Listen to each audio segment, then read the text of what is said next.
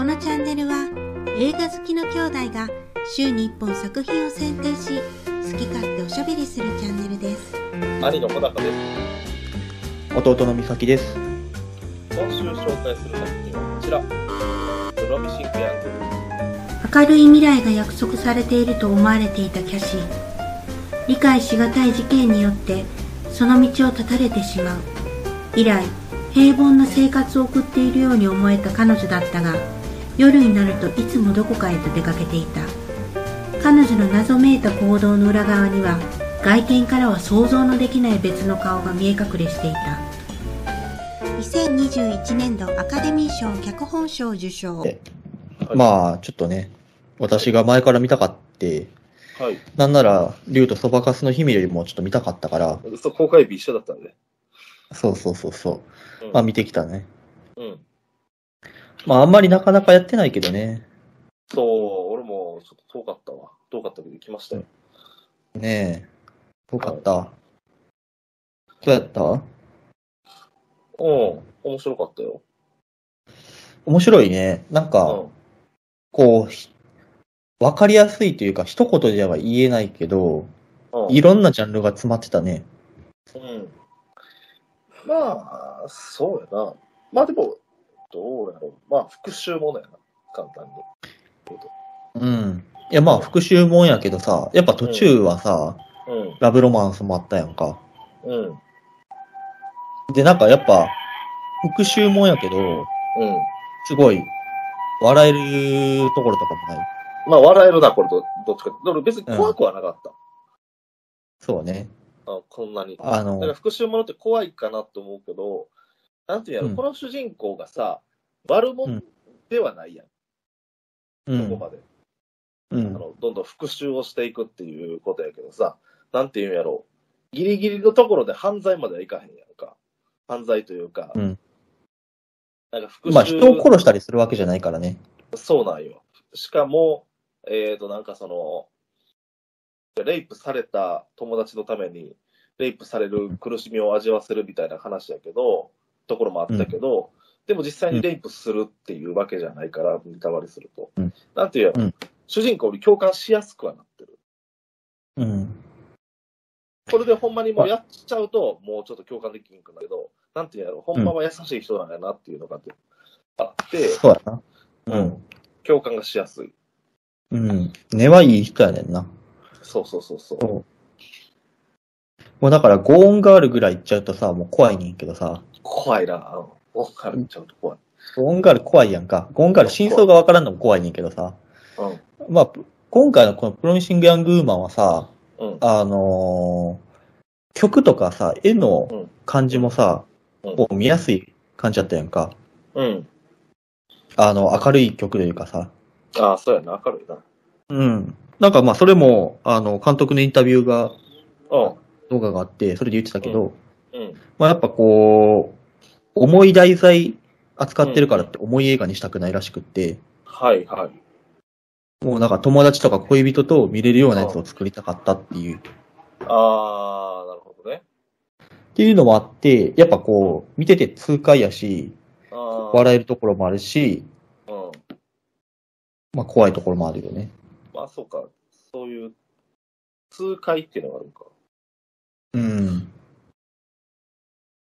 このプロミスっていうのが、プロミシングのプロミスっていうのはさ、どういうことなの、ついうん約束するっていう意味や、プロミスやったら。これはあれやで、善と有望なって意味。あ、そうなんや。そう。善と有望な若い女性っていう意味。ああ、なるほどね。そう。だったのに、っていうことやんな。うん。そう、なんか、あのーまあ、基本的に登場人物さ、全員、うん悪者はいないねんな。あのーうんあいさ、ネタバレすると、あのー最後のあの二人はちょっと例外やと思うけど、うんうんあの、俺の中で。うん。基本的には悪者っていなくて、自覚がないねん、みんな。ないな。うん。うん悪いっていう自覚はないな。うん。ガキだったんだよとかっていうね。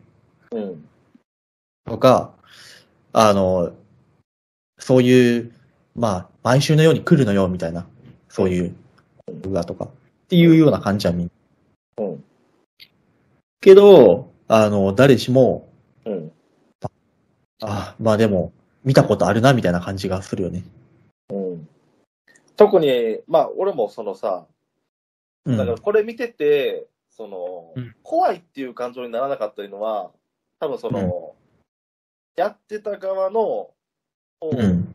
の、なんていうの、その、思い当たる節がないから、自分がやられてる側じゃないっていう、安心感があって安心見てるんやけど、でもその、ライアンぐらいやったらさ、あるやん、ライアンぐらいやったらあるな。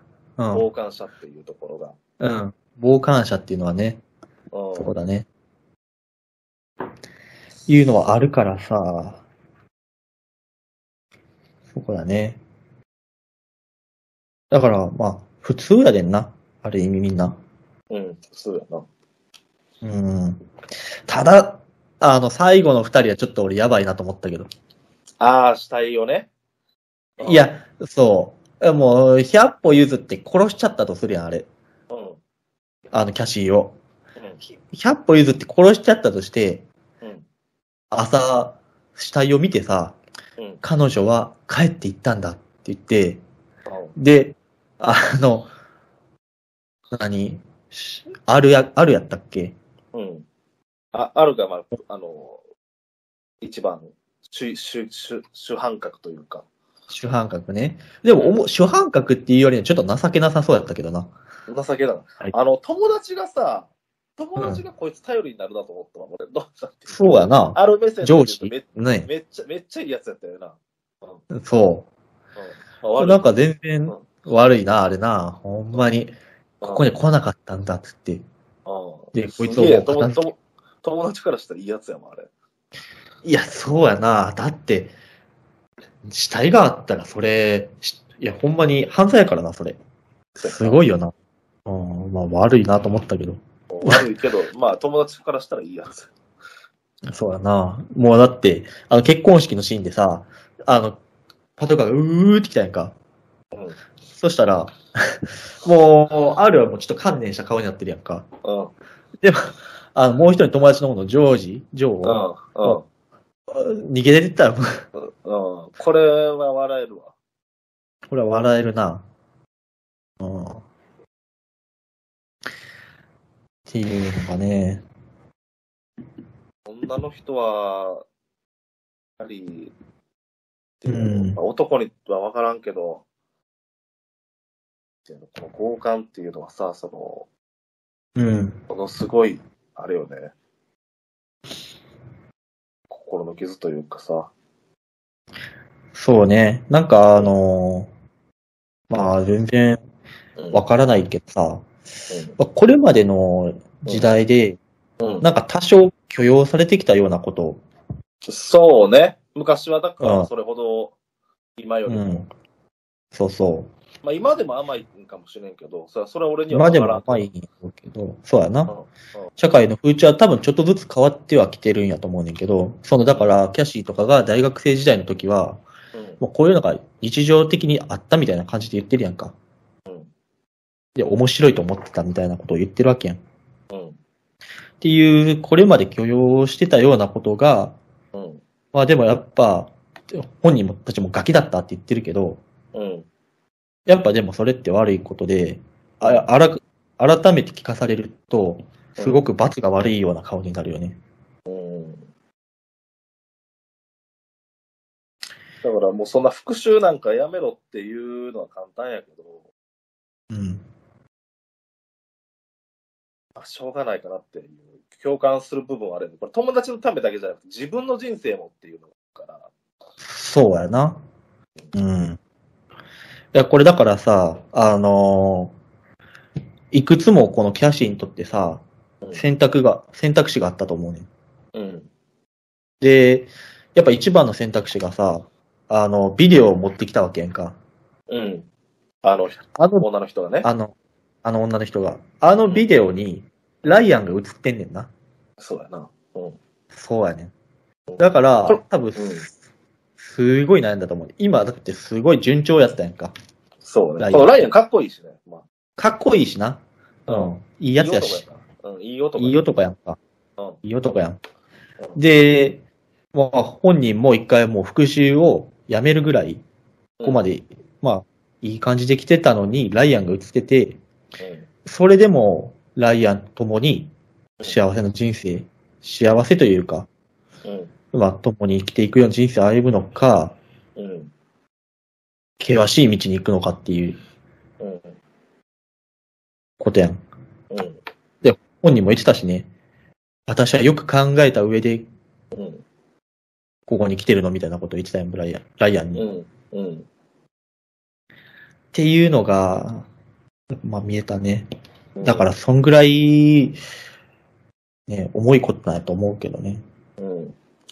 うん。あでも、なんかそういう意味じゃ、あの、その、前バナナフィッシュ見たときに、アッシュに復讐なんかやめとけよって思ってたって見た言ったけど、今回言ってたねは、うん、うん今回はそこまで思わんかった。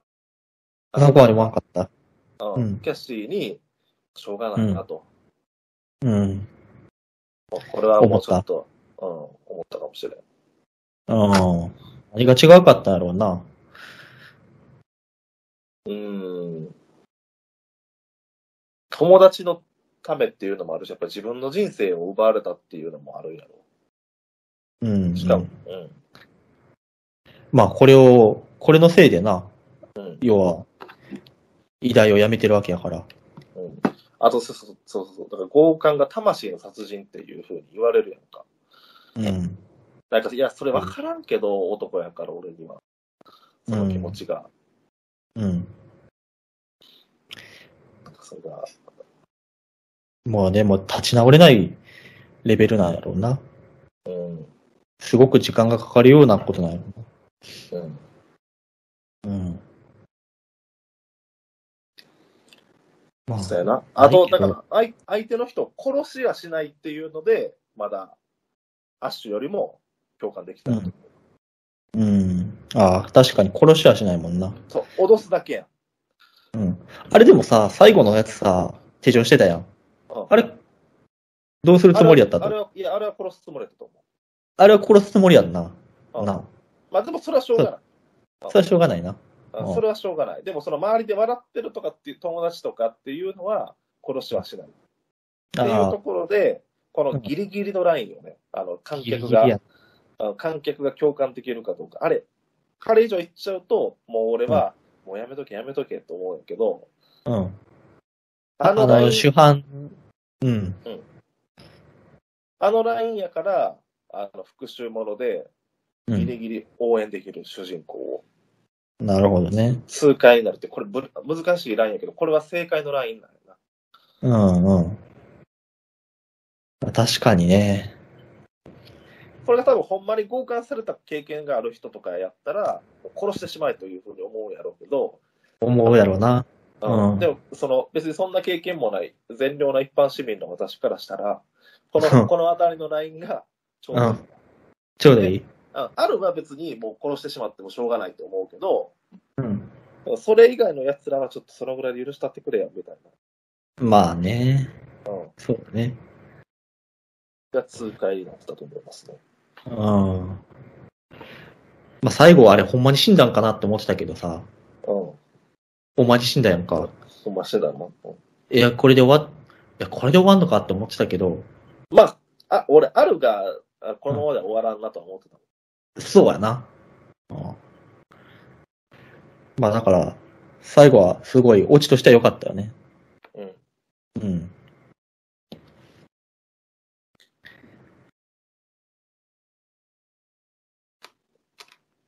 まあ、そんなところですか？ところですかね。キャリー・マリガンが正直な、昔もっと可愛かったねんけど、老けたな。ちゃうで、あれ絶対メイクやって。え？絶対あれメイクやと思う、俺。あの、はいキャリー・マリガンがさ、うん。あんまり可愛く見えないやん。可愛くないな。え確か俺さ、設定としてもさ、30代前後やん。30歳やったよ。30歳か。実年齢30歳やん36歳。うん。キャリー・マリガンさ、いや、あれやで、インタビュー動画で見たときはすごい普通に可愛く見えたで。ほんま。うん。キャリー・マリガンって多分この人動画やってんな。そうやな。そうそうそうそう。で、昔の作品めちゃくちゃ可愛いねんけど、ちょっともう、へこの作品とか、時の面影とかでちょっと老けたなと思うな。ああ、まあ確かに、ちょっと老けたけも。でもまあ可愛いと思うけどな。あ昔もっと可愛かったよ。昔もっと可愛かった？うんまあそうか、動画やからかな。うんいかがでしたでしょうか？来週はペイフォワードをご紹介します。このチャンネルでは毎週土曜日に動画を更新しますので、ぜひチャンネル登録をお願いします。ではまた来週お会いしましょう。ありがとうございました。